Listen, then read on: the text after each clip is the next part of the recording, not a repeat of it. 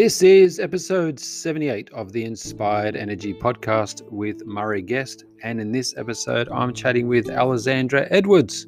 Alessandra is a high performance and well-being expert, coach, and trainer.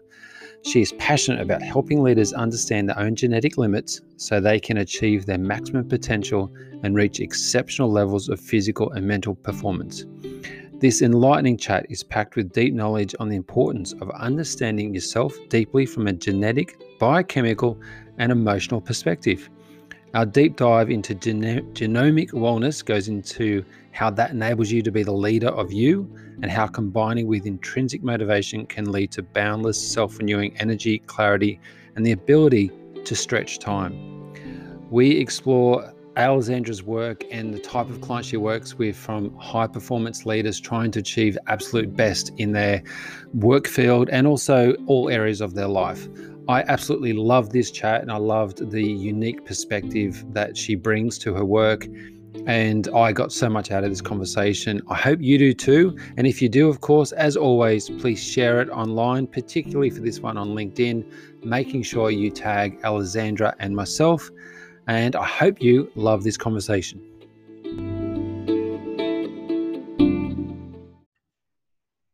Alessandra, thank you for your time today and uh, welcome to the podcast. So, looking forward to talking to you about the unique perspective that you bring to high performance.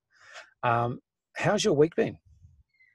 Uh, this week has actually been fantastic. Uh, as you know, I live in Melbourne, and uh, about a week ago, we had this fantastic announcement that we got the out of jail free card. Uh, so it's been a busy week, but just having this renewed freedom has really brought about incredible sense of energy, momentum, and appetite for really going out and experiencing life again. Yeah, I've seen uh, some footage on the news, and um, I've heard about on the radio about some of the, um, I guess, embracing back some of that freedom which people have have been needing. Um, what's it been like living in Melbourne these last sort of three months? Yeah, Look, it's a really interesting question, and I, I, wish I could sort of summarize it for you know all the other million of Melburnians. So I, I will just stick to what the experience has been for me and my family and some of my clients. Um, to begin with, it was a little bit of a, of a roller coaster. You know, the initial phases were really intense, and obviously very much driven by you know a lot of fear of the unknown, what's going to happen, you know, personal safety um, I have very close friends of mine who actually lost relatives. Um, so that, that, there was this very much sort of this unknown quantity and it really felt like okay this is the right thing let's all go in and let's all rally as we then re-experienced a little bit of freedom and then went straight back into a much harsher uh, lockdown the experience that i had with my family was that the fear was no longer there and so we'd already had the experience of um, being in lockdown with our kids, mm. uh, learning new routines. My husband runs his business as well. So, uh, negotiating who gets the office for the day, who's on call for the children, donning the teacher's hat, um, no longer having access to what we take for granted of just being able to go out. So, just the mental restriction of just having one hour. Yep. one hour a day even though some days like we wouldn't leave the house you know you'd have back-to-back meetings and calls so but just having that potential for freedom mentally was quite a challenge initially and then you know as the days went by we were in lockdown for basically four months what i found which really surprised me was that especially towards the end you know the last month certain revelations came through mm. for me and, and my husband that actually made us realize you know once we finally came out that there was a lot of good stuff that came out and and and i think it's really relevant for the conversations i have with my clients around really managing time in terms of aligning that to our purpose and what's important in life. And you know i, I wish i could say you know i'm perfect at that. I'm i'm sort of the, the queen of high performance and my life is perfect and i always manage time with family and friends and having yeah. that balance. But the reality is that that's not true and uh, certainly I have more tools and awareness perhaps that many of my clients have. But it, it you get sucked into that vortex and mm. if someone had actually said you know no stop you like actually have to stop and take stock of what's important and it really struck me at some point that i literally looked around and there was a sense of yeah but i can't see my friends and i can't do this and then just realize yeah but everyone and anything that's actually really important to me in my life are within these four walls right now yeah and they're they're, they're here they're safe i've had an incredible evolution of relationship with especially my teenage daughter that I, you know, I couldn't put a price on that. And obviously, you know, as I mentioned to you earlier, I feel incredibly privileged that, uh, you know, I don't work in an industry that was mm. really, really like destroyed. Yeah. So, so it's easier to kind of look at the higher, you know, higher self, evolution of self kind of things. Yeah. Yeah. The survival aspect, you know, in terms of Maslow's hierarchy, right? We've got we've got the food, yeah. there's money in the bank, and we've got you know safety health safety so I, I, I can't say it's been the same for you know for everyone but that that was an incredible realization and i am so grateful to have been able to have this be, be part of this huge psychological human experience yeah uh, can i say i echo a lot of what you're saying around that renewed perspective mm. uh, my my children and i feel like we got deeper connections through covid we went into lockdown nowhere near the length of time in, in Melbourne, but we had that early on. Mm. Um, and just doing things that we would not normally have done. Some of those connections. I also remember uh, watching my children work out in the backyard together. They'd normally go to the gym, but just working out and encouraging each other. And that wouldn't have happened. Um, my wife taught me to play backgammon, and we played every afternoon for like two months.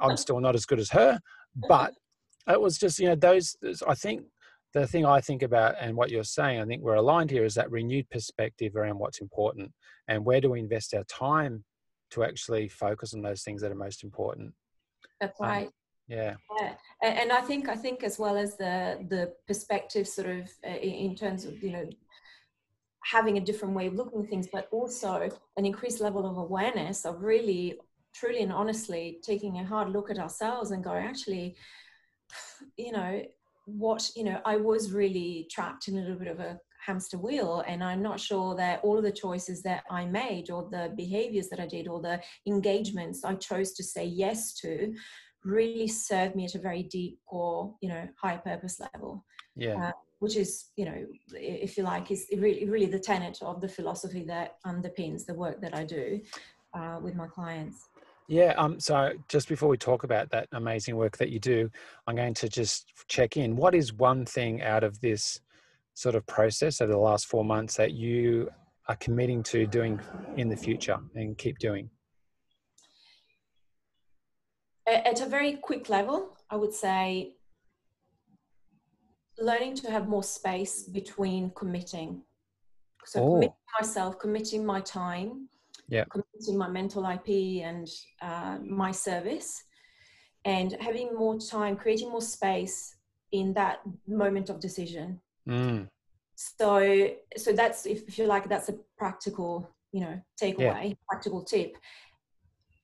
What sits behind this is actually a bigger commitment to aligning my why with my what.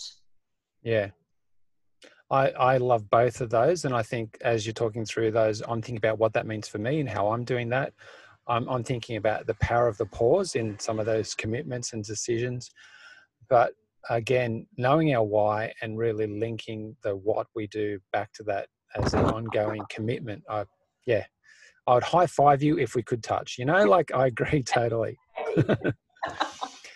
now, about this great work you do, and I know it's about how science and nutrition affects our DNA and our optimal well-being and you help high performance. But help me explain what you do even better than that to people that are listening. Yeah, I, I think that's a that's a, a great summary to get started. Perhaps I will just you know rewind a little bit to, to give a little bit of the the premise of you know what genetics are in the context of mm. high performance um, I think that we tend to think of genetics still today as what's wrong with me. what's wrong with my heritage yeah there is there is something inside that might mean that at some point i may develop you know some some kind of really bad disease yeah yeah gotcha yeah and there have been celebrities that have you know famously brought to the surface in the media specific genetic mutations that had that brought on different kinds of cancer so i think we tend to think of genetics as the the scary aspect mm. that lies beneath and whilst we are incredibly curious because as a species, we are very curious about introspection and the journey within and learning more and more about who we really are. So I really get that. The, the dark side of it, I think is for most people is like, oh, I want, I want, you know, it's like that horror film. I just, I want to see it, but I don't really want to know. So I don't do that. okay, great, great reset there. What you do, yeah. There we go. So I don't do that. So I look at what's called genomic wellness.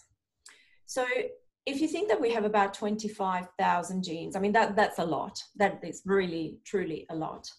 And some of these genes interact with each other. And this is really still an emerging science, okay? So uh, within the next five years, there will be an explosion of research that will look at the full 25,000 genes, not only that, but also how several hundred or thousands of them interact with each other. Okay, gotcha. right now we're still at the stage where we're looking at you know, maybe 30 to 40 genes that are really relevant in terms of um, personal performance and well-being.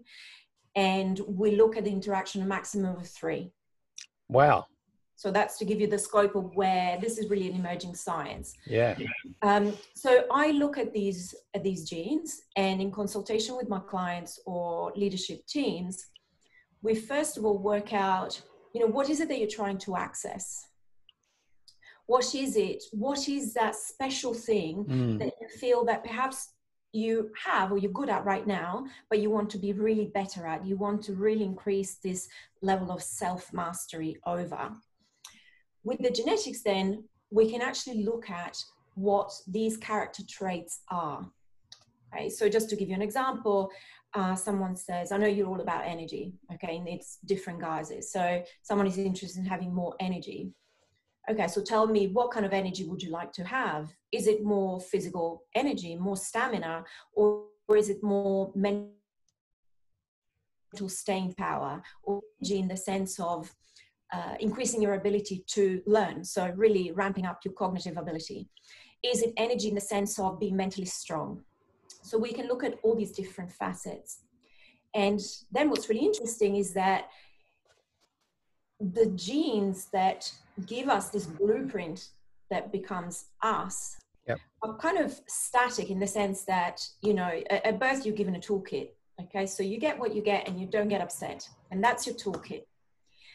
But then within that obviously how we look after the toolkit is going to have an impact. How we use the toolkit you know is the toolkit all greased up and left outside to rust? You know is it kind of constantly breaking down hard rocks all of those kinds of things. Well yeah and i think back to the genes you're mentioning about that we understand now and we understand in the future about we've got a toolkit that's quite big but we're only playing with a couple of the tools at the top. Absolutely that we can actually intervene yeah. on, right? Uh, so so that's what basically the genomic wellness does. It, it, it tells you this is this is your toolkit mm-hmm.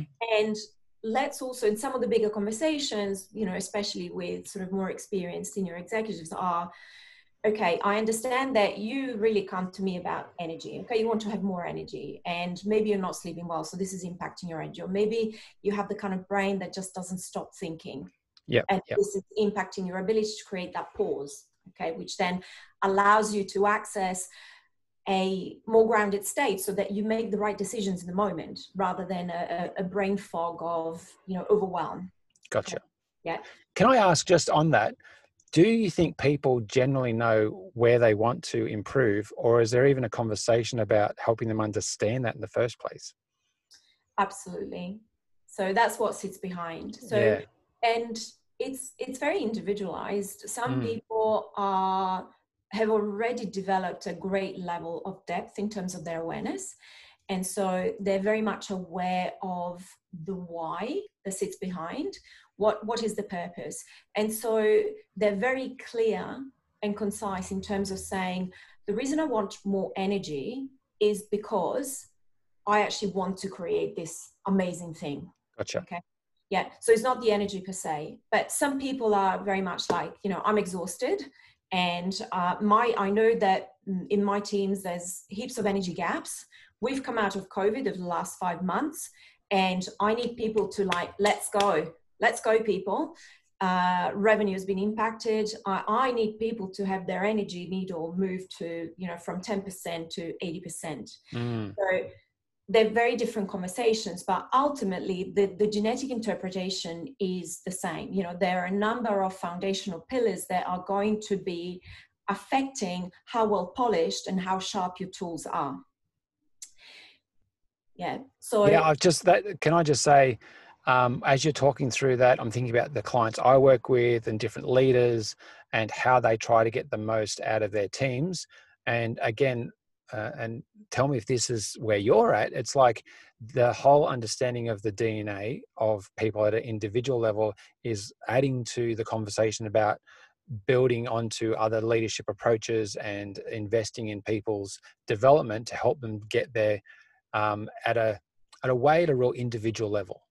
Absolutely, yes, spot on. You've described it really really well, and that's the work I do. And often I work um, as part of a, of a team with other leadership coaches mm. so that then um, you know we do genetic testing for the team and we work out where the energy gaps are where the uh, you know mental stamina gaps are and also we look at character traits i know you do a lot of work around strengths so if you like it would be the genetic aspect that underlies the different strengths and uh, so just this week you know i've been working with the leadership team in sydney and um, you know what we found out by doing the genetic testing is that some people genetically wise have all the markers for perfectionism.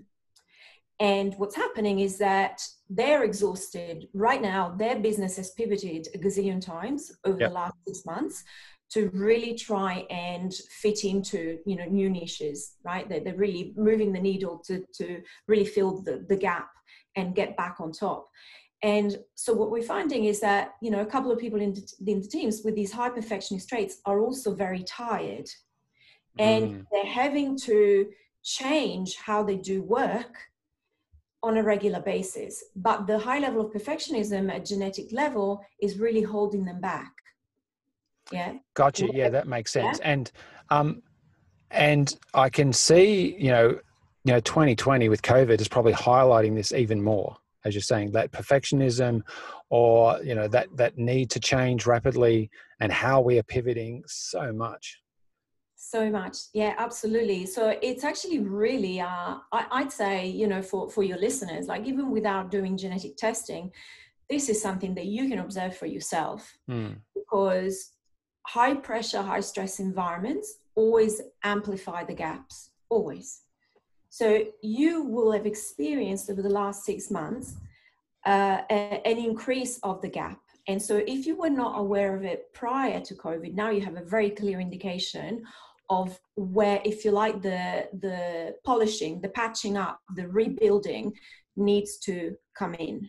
And it's really important to start on that work because once those gaps get amplified and, and really let's face it you know we're kind of in and out of covid i mean really there's no vaccine we know we don't have a date you know yeah, true. No, there's no end date in sight at the moment we're getting better at managing it but we don't know for sure so I think that a realistic expectation and a positive expectation is to think, okay, all right, we've entered this marathon under new conditions. It's it's a new landscape. I've got no idea how to tackle this.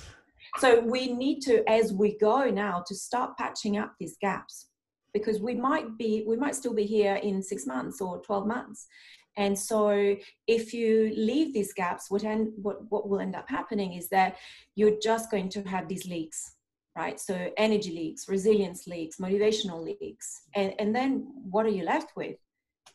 Yeah, and I think, to be honest, if I think about all that's going on in the world right now, if we think about inequalities that have been getting raised, uh, we talk about climate change, we talk about um, politics, we talk about COVID. There's just a lot that's you know, I'm hearing the heaviness that people feel right now, mm-hmm. and I think about the compassion leak that people are feeling, and adding that to you know burnout, Um, and I, I love that the way you're describing this gets me thinking about, well, okay, how do I actually know myself more deeply at an individual level so I can invest in me?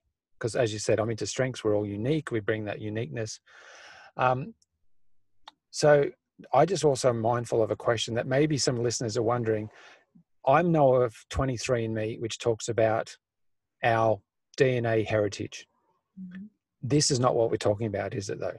No, this is not ancestry DNA. Yes. And um, so currently in Australia, in Australia, if you're doing genetic testing via 23andMe, um, the uh, TGA, so the Therapeutic Goods uh, Association of Australia, um, had you know declared a few years ago that it would not allow for, if you like, the full medical interpretation, which partly is also highly controversial even in the US.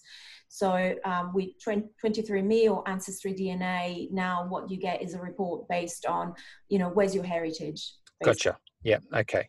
Yeah. So this is different. This yeah. is wellness testing that will look at you know a number of things. It will look at um, neurotransmitter production and breakdown. It will look at um, whether you are a fat burning machine or actually you would benefit at energy level and also in terms of waistline level from adopting a more you know a leaner, more plant based kind of uh, diet. It looks at how our cells produce energy. So um, yeah, so it, it, it's it's very comprehensive, but it doesn't look at your ancestry at all. That's a good thing to bring up, actually. Yeah, yeah, just to uh, help people understand that that difference. And um, you mentioned leaders. So, what are the type of people you work with to help them understand this? So I work mostly with uh, CEOs and particularly male CEOs, and that's not because it's a personal choice. I think unfortunately it um, reflects still the gender disparity at C-suite yeah. level. So I, I, probably work with 70% male CEOs versus 30% female. And uh, um, also I work with leadership teams um, and management teams and also work with a number of business owners. So generally people who are really passionate about their work and, and uh, work is an important part of their life and their life's purpose mm. and they are prepared to make an investment they they understand that the body, which, and in the body I include the mind, really is their ally, yeah, to achieve their goals. And, and, you know, the goals can be, if you like, a smaller levels, which are related really to, you know, increased revenue, increased productivity, those kinds of things, right up to bigger goals. What does my life mean? What is my purpose here? Um, i want to be a ceo and at the same time i want to you know impact my community i want to impact my country i want to impact the bigger conversation at global level. And i know that i need you know i need a few decades still yeah. of me my body working optimally in order to continue doing this great work. Um can i ask why this for you? Like why do you do this work? Like how did you because i um have talked about your degrees early in the introduction, but tell me, how did you sort of get to where you are now and you do this amazing work? I I think, and, and, tell me if I'm wrong here, but but my experience of you know having lots of really great friends and colleagues in the coaching space um, is that we tend to be attracted to the level of knowledge or you know ip that actually is going to serve us and our mm. own challenges have you found have you found that yeah i have i think there's a bit of our own journey we're on when we're doing the type of work that we do so yeah i hear you on that and um, i think there's something maybe it's also dna related as well which connects with us at a cellular level that we really you know love to do and we're here to do yeah um, so for me, the journey I think started quite early on. Probably surprisingly, I was brought up in a household uh, in um, in Italy. Though my mum was French.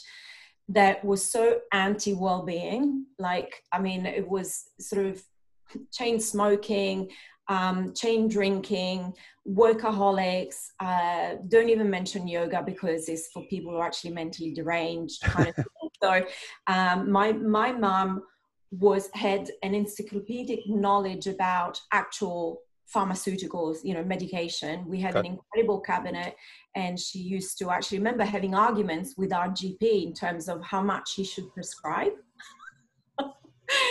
so, um, and what happened is that unfortunately, my father passed away when I was 12. So he was diagnosed with a, um, you know, very quick advancing brain tumor and what happened is that it came out of nowhere. So seemingly seemed very strong, and then he was literally felled like a big oak tree within the space of 10, 12 months. And then a year later, my mother was diagnosed with breast cancer.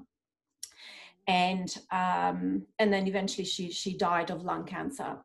So I became really interested in in this when I moved to England to go to university, and I started to be exposed, as you do when you go to uni, to lots of different ideas of people that at the time, with my mindset, I thought were complete flakes and hippies. And I, I started to, yeah, so so literally uh, a friend dragged me kicking and screaming to yoga because I had some, you know, back pain, and um, and I just remember coming out of that class going, actually, I don't think that this is all rubbish. I, you know, I feel a lot better. And and so if you like, this initial curiosity came mm. about. And then I started to understand a little bit more about some of the behaviors that I witnessed in my house growing up and the incredible levels of anxiety that my mother used to experience and the self medicating and starting to put dots together. Uh, after uni, I worked in a corporate setting and I was very much sort of the highly driven type A uh, executive. So, first one to get to the office, last one to leave. I still have memories of a couple of nights sleeping in the office. Can I say, way before Elon Musk did it?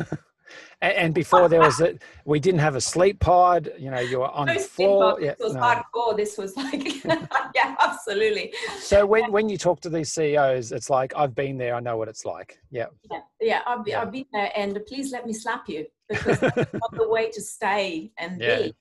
Uh, I had, you know, classic story. You know, massive burnout and um, you know uh, the doctors could see it coming but i just kept going it, you know it, it, even back then, you know, I'm 47, so this is quite a while ago, but even back then, I told myself the same stories that I hear CEOs today in Australia say to me, such as, we just have to get through this merger, or I just have to get the team over this hump, or, you know, I just have to get to December, or I just have to get past COVID. Or, and there's always a just get to, isn't it? Like it just continues and continues. Yeah. It continues. It continues. And, and, you know, we feel justified utilizing those excuses because mm.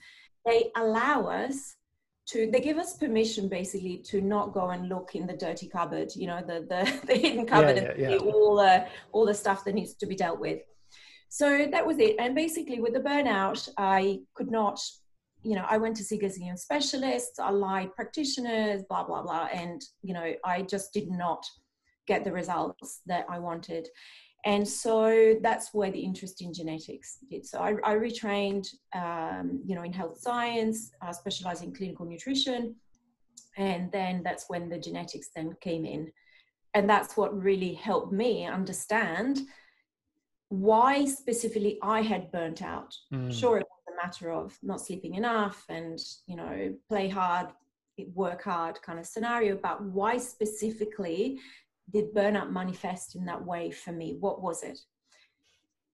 Do you remember the the moment? Like, did you have a like a light bulb moment where you're like, like, oh my god, I now get this? It wasn't. It wasn't like that. It was gradual because you know genetics are quite complex, and and you have to have a really good understanding also biochemistry behind it because genes just give these instructions which then are decoded and then are re-encoded into biochemical pathways. Uh, so, so it wasn't. It was more of a gradual effect. But what I do remember was really the increased awareness of this sense of efficacy mm. and self agency. And for me, this is a really important part of the piece when we're talking about well being for personal performance. Um, this is not about just give me a list of supplements or give me the latest diet or let's look at the latest blog by tim ferriss about the 10 you know habits of the 10 most successful productive leaders. This is not it. It's really about, you know, understanding self very, very well from that genetic and then emotional perspective and biochemical perspective. And then understanding that you can be the leader of you. Yeah, wow. Yeah. And, and uh, combining that, tell me if I'm right here, with some intrinsic motivation, some deep motivation through the data and understanding to then have that motivation around investing in self. I love this question, and I don't know where we're going to go with my answer. Okay, I love, love, love this question. The reason I love it is that, yes, and that's our, you know, really sort of um, usual understanding of we need motivation for action and implementing behaviors. What happens then, though, when at genetic level, one has very, very low levels of motivation producing neurotransmitters. What do we do then? Does it mean that only the ones that have, you know, high dopamine for motivation can then progress onto uh-huh. Accessing personal power? So this is when then this understanding of, if you like, how do I hack the system? Yeah, what, what do I need to do to then crank up my motivation and then how do i then maintain that level of consistency because we know that even people are highly driven you know the motivation you know just like incentives only works for a certain period of time so my interest then is around the psychology of behavior so um, one of my mentors is professor bj fogg at stanford who's created the behavior lab at stanford so I continue, I have been training with him, continue to train with him to really understand then, okay, so we do the genetics and we increase a person's motivation. How do we then design the best personalized strategy to implement these behaviors over time so that they become automatic? Yeah, okay. I, have got you there. I, I can understand what you're saying. So I think it's way, yeah, I'm, I'm thinking out loud here, Alessandra, about the the deeper cellular motivation as opposed to some surface level motivation. Yeah. Yeah. Oh, I can feel that one. That's cool. Exactly. and and if I may go one step further in terms yeah. of showing, if you like, from my perspective, what the whole journey is. So I mean that sounds good enough, and that's that's good enough for me to sell my programs okay? That's just like yep give me that. I want to learn how i increase my motivation and how i make my behavior stick even when i'm traveling and working 80 hours a week. How do i stick to those well-being habits? So that's good. And then when we get to that it's like yes yes but that then the next level is about becoming truly and utterly comfortable with the idea that you're actually truly only doing these behaviors because they are perfectly aligned to your why. So mm. you no longer you're not going to the gym just because you want to lose you know the, the inches on your waist. Yeah you're not you're not just going to bed because you need energy for the meeting in the morning. You are truly doing those behaviors and living in a certain way because at a deeper level your why is about complete self love, complete self acceptance, uh, and living in a state where you have the highest possible imagined type of energy because you are in this constant self serving, self pleasuring mode, which is very controversial in this day and age. Um, I understand, but that is where people really move on to. You're moving on to a completely different level of mastery and that is where you really access sort of the highest level of personal power. When you're in that state stuff really starts to happen to you. You become completely magnetic. Yeah and i loved uh, on your website i've been looking and having an understanding of some of the programs that you provide and this level beyond energized of being unstoppable. Yeah. um, tell me what unstoppable looks like and what does it feel like unstoppable is about getting to this level that I've just described. So mm. it doesn't, so it, I think that many people think in terms of, oh, that's fantastic. So unstoppable is as if I want to feel as if I'd have 15 coffees and I've got that kind of energy. Now, unstoppable is more about, you know, you get to really highly energized, and unstoppable is when you're able to really take that pause with a gazillion things coming at you and it's a feeling of time stretching. You oh. become really the master of time. So yeah. uh, because you have achieved such high level of mental and physical mastery that you can actually self-regulate your biochemistry. So you can and we do testing on this so we've seen it with people heart rate variability which is a marker of how their um, the two aspects of the nervous system work going you know really expanding. Yeah so doing specific techniques so I, I like to think of it as like the samurai state. I just i have i've never been to japan but i have a real fascination with japanese culture. So for me unstoppable is feeling completely in in your power standing in your power for the right reasons with your whole body and mind being right behind you like the highest performing team and you being able to you know like the matrix? Yeah okay, yep. bullets that that is unstoppable obviously without bullets but with and being able to just reset. And as you turn around and deal with the next challenge or obstacle or difficult um, team member that you turn around and your whole body turns your body your mind your values come with you. Yeah. So that the decision that you're making the communication that you're giving is coming from this place. And when you get there it's a little bit like being in flow the mm. energy is self renewing. So you're not coming home exhausted at the end of the day. Yeah, and I'm thinking about alignment uh, with self, alignment with your values. I'm thinking about resilience to be able to handle uh, and rise above the ups and downs, those types of things that people would be feeling through this unstoppable state. Exactly. Yes, absolutely. And as you are in that state, you know, as you said, what happens is that you almost have double vision. So you start seeing things for the way they really are rather than the way they appear.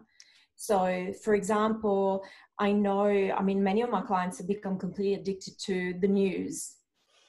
And they may be aware, but perhaps not truly, truly aware of how you know that cycle of catastrophizing negative news is actually affecting how they then affect the business. Yeah gotcha. Yep. yeah. When you're in that unstoppable mode and you're aligned as you said with all your strengths your values and then you've got the body and the mind then what happens is that you can actually watch the news but you can also see oh okay i see this is actually this is another cycle of um, really traumatic news and images. And this is actually going to speak to my brain. And then my brain, because genetically I have high levels of rumination, because my prefrontal cortex is super active, because I've got my dopamine receptors genetically are off the charts. I produce heaps of dopamine and I don't break it down. Then I can see how that is going to start coloring my thoughts. Hmm, isn't that interesting? Okay, so you're able to then distance yourself, have this pause, which is not just in time, but also from a space perspective. And that is just, I mean, can you imagine if like living like that the whole time? Um, incredible, incredible power. Yeah, I, can I just say, just hearing you describe it, I'm feeling more energized. So to actually have that awareness, right. yeah, have, voice. so I, I, I can imagine then that self-awareness that self-understanding and that um, ability to have that greater um, cho- i guess awareness and and a choice then to shift. Choice. Yeah. Nailed it. Yeah absolutely. Yeah. it's about choice because we think we have choice right now but we don't. We really don't have choice and regardless of what job title you have you know we think we do but we don't. From the moment that you whilst you're still within this the system and your body is um, at the mercy like a puppet of environmental challenges and stresses and while you're still stuck in your script that you don't have time because you're too busy and that you will have time once you have got to whatever imaginary, I call it the oasis in the desert because it always shifts. Yeah, as yep. you said, it keeps coming. Then you just can't make, you know, it's not freedom of choice. You're like plugged into the matrix. The moment you step outside, you can see yourself. It goes, oh, there we go. Here, here goes Will right having his routine and he's up at 5 a.m and he's already on the emails at 5.30 i can see so then you can make deliberate choice and then you can say well actually i choose to answer those emails for whatever reason, because it's aligned with what I believe to be true and helpful. Yeah, wow. Sounds, uh, uh again, uh, think about some of those other ways I was describing before. I want to add now empowering, empowering about the, the way I'm living my life to help me achieve that high performance. Yeah. Um, so I'm wondering uh, if we've got listeners right now listening and they're uh, intrigued as to to tap into your knowledge and experience without getting the genetic testing, of course, which they can do and go through you as through one of your programs. But what sort of tips do you like to give to people to help them be at their best, to actually invest in their well-being? Yes. First, it all starts with an inventory. So you need to do an inventory as if like, um, you know, you were commenting before about the books and, you know, doing this kind of thing. And uh, I, you know, I love Marie Kondo and sort of the, the whole idea of clearing and tidying and all of that. So you know, when you watch Marie Kondo, for, for those listeners who don't, you know, perhaps especially if you have mostly male listeners, you know, uh, so Marie Kondo is this Japanese sort of, uh, um, you know, tidy, that she's the thought leader of tidiness. And does it, does it bring you joy? If it brings you joy, keep it. If it doesn't bring you joy anymore, let it go. Yeah. yeah absolutely so so i always I, I loved starting with this idea of an inventory yeah so literally as if you were opening a closet and you look at it and it's like there's all this stuff you don't know where to start just start writing down everything that comes into your head or sur- surfaces at emotional level that um, when you ask yourself the question you know where am i right now? Who am i? And what do i you know what am i feeling? Just write it all down. Don't question it. Write it down. And then once you have this list and for some people this can go on like five six pages mm. then take you know take a pen or take a highlighter and just just go through it and look at it and work out exactly what you said. Does this bring me joy or not? Okay? So say for example i have a teenage daughter yeah and she is much as i like my books ordered like this her she has a floor drobe right? Yep gotcha. So yeah, you know, you've got, you've got kids similar age, so it's, I don't know if yours is the same, but mine is, there's, you can tell, it's like the Hansel and Gretel story. You can tell where she's been because instead of breadcrumbs, there's items of clothing. You know, you know, it's really hard to hang up towels in the bathroom as well. it's, no, right? It's so hard. Hey, in COVID, we've all lost muscle mass, so let's not go there. heavy. Um, so, so that is a thing that, for example, I would write down. It's like it absolutely, it just drives me nuts yeah? Gotcha. and I write it, and I write it down. And then what I would do is I would look at it and say okay when I then when I pick up the towels or I have the argument with her does that bring me joy? No it doesn't bring me joy. So does it bring me pain? Yes it brings me pain. Okay well does seeing the towels on the floor bring me pain? Well yes it does which is the greater pain yeah? Is yep. it picking up a battle and having an argument with her and then doing all of that? Or is it like you know having a bin bag and just shoving things in or just pushing things aside? Which which is the easiest? So you might want to ask yourself those questions and then pick the ones that you feel give you a little bit of a sense of yuckiness inside. Yeah you read and you go oh your heart sinks. And like you don't want to go there. So that is that's where you want to start and you might want to ask the question in terms of where am I? We're speaking about energy today. Where, where am I in mm. terms of energy? And write down, do the inventory of all the things that give you energy and deplete your energy. And then start looking at is there a pattern here? And what's sitting behind it? So, in terms of sort of the epigenetics, so the things that you can do that then influence your genes, you could go through each one of those and say, well, I can see a little bit of a pattern here that I'm tired, you know, uh, every Monday morning I'm tired, and you know, but every Sunday night I'm having, you know, I'm having a whole bottle of wine. Okay, so start looking at, you know, what came before and see the pattern. Is it that the pattern is related to you go to bed very late? Yep. Uh, is the pattern that you really struggle to fall asleep? So try and find these patterns and and then work with your current knowledge of well-being practices. I mean we've got so much information in terms of what's a good sleep routine right? Uh, not eating sugar. Just go start with the basics because you'll be amazed how quickly those basics work if you do them consistently without even worrying about the genetics what I love through this process that I'm thinking about that's really helpful is it's not just blindly going to do some latest fad or routine or idea that you might have read about or seen online. It's getting back to what's triggering the need for those things yeah. to shift. And uh, and as you said, what are the patterns? What are the themes that are leading up to that? Bring that to your awareness, and then going, now what can I do about those things? absolutely and and is it that you know the trigger as you just mentioned could it be that the trigger for you maybe you don't sleep well at night because um, you know like many of my clients you know you come home and after dinner you just start picking right picking food you can't stop um, you know now there's a of genetics related to that but you don't need to know that yeah you you will know deep down that actually you know I think that behavior doesn't serve me because I always go to bed with the full stomach. I wake at 3 a.m. feeling a bit nauseous. And then in the morning, I wake up as if like someone had died in my mouth.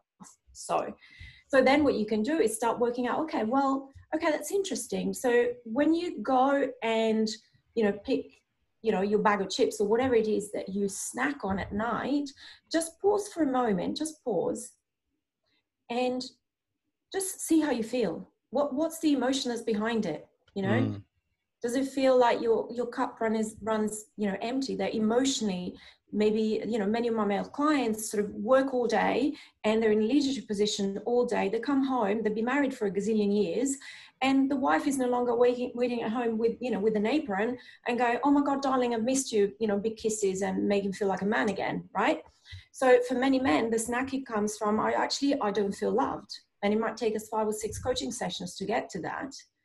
So we don't do things just because we do them. I mean, yeah, obviously things taste nice and we eat them, but those repetitive behaviors that go against our higher self knowledge, they're not just done because we're gluttons. They come as a way of band aiding and pushing down very uncomfortable feelings and thoughts. Yeah, wow.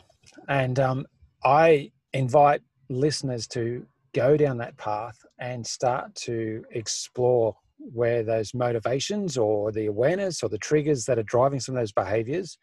And I reckon once you start to do that, you might need to reach out to Alessandra and have a chat to her and have a look at her programs to help you then start to shift that. Because um, as you're talking through that, I'm thinking about my own behaviors and the little bit of chocolate I like to have after dinner. And then maybe it's a little bit more. And then I think maybe I didn't need all that chocolate. I feel a bit sick. But where's that coming from? Why am I doing that? Yeah. Yeah. Um, but thank you. That that's been um, enlightening to just think about that process. Obviously, the genetic testing gives us a real depth of knowledge when we do that. And as you said, the coaching that goes alongside that, because this is not a tick in the box, is it? This is a, a, a, journey you take people on. This is a journey, and it's not for everyone. And um, I, I think with any kind of choice that we make for ourselves, again, reclaim that sense of empowerment and self agency for yourself. I can confidently say here, sort of with the scientific background, there is absolutely no one diet fits all. There is absolutely no exercise fits all. There is no uh, program that everyone everyone should be doing mindfulness. Absolutely not. So use pick things that you come across and maybe sort of spark your interest and your curiosity, mm. and really start opening this conversation, this dialogue with the self. You don't need to pay any money to do it all you need to do is have a willingness to explore some of the difficult uh, feelings that, that we experience and then and then you're off and then when you get to a point where you go right i'm ready for the next level i really want to go in depth then this is what these programs are for i don't yeah. work with everyone who contacts me for this specific reason so there is so much that we can do well before getting to the genetic testing. Yeah, of course, got you. And going back to one of your first comments, 2020 is the best year for reset, isn't it? Yeah yeah, yeah. well it, i think any you know I, I i tend not to work in years um uh, just because I always think is like, well, is it really this this day that was all made up? You know, we made up. It's, it's, it's like it's like not New Year's resolutions. It's like, why do we have to have a New Year's resolution? Like yeah. we could have a resolution any any day of the year. Absolutely, any reset is good. Any time that you feel like there is, it's almost like um, um, you know, it, it's almost like sort of a, a, a voice or a, a, little kind of spark of something of intuition that that comes into your ear that goes, now now is the time. Yeah, now yep. is the time. And uh, so that that's a good time to you know do a, a reset or just start opening this more kind of investigative approach. Love it. Thank you so much for talking us through the amazing work you do, some of the the background and the science behind it and impact that makes in people's lives and the leaders you work with, and then that um, self evaluation that we can start to go down the path of ourselves. Um, so it's been such a great conversation. I've got two more questions I need to ask before we finish up. Where is the best place online for people to reach out and find out more about this great work that you do? Probably the best. I mean, uh, obviously, there's always the website. I have, I have to say, for all my organization, is the website is quite, you know, needs to be updated. Doesn't reflect all the programs that I do, but you can certainly have a look on on the website. There are some really good articles there. But generally, I'm quite active on LinkedIn, so if you're interested in picking up tidbits and furthering the conversation, just connect with me on LinkedIn and uh, uh, and also reach out through the website. You can download um, 30 tips for increasing energy, and then you will be getting us send out twice a month a short note related to genetics and performance which has a section called smart hacks so they're two minute smart hacks to um, you know, and, and, we look at things like how to deal with anger, anxiety, sleeplessness, those kinds of things, and we relate it back to genetics. So that's a great place to start. Fantastic. And I'll make sure there's links to both LinkedIn and your website in the show notes. That's awesome. So thank you for that. Now, just to wrap us up, this is the Inspired Energy Podcast. What is your definition of inspired energy? Yeah, you put it at the end. This is a big question. This is not a small. This is not a small question. I, I, think you've already answered it in, in, I, in this think, conversation. Yeah, I, think I have. So, for me, um, for me, inspired energy is when our being or our why, yeah, so you can call it why or our purpose, then aligns with our DNA, which is our who, who we are which then aligns with our actions, which is the what. So it's, it's the being aligned with the DNA, aligned then with behaviors and actions that reflect the other two. That's for me inspired energy. Oh, I love that. And it links beautifully as a great summary to everything we've talked about today. Um, such a great conversation, Alessandra. Thank you so much for your time. I am really inspired by the work you do and the people you help. Uh, it was such an insightful conversation, honestly. Thank you so much. Yeah, the same, Mario. Really, really enjoyed it. I, I just loved the addition. Actually, I could happily carry on, uh, you know, talking. I can see that there's so many synergies and things that we could learn from each other. So I hope that we get to connect again. Well, I'm sure I'll have you on the podcast again in the future. Um, all the best for the rest of 2020. Fantastic. Same to you. Bye.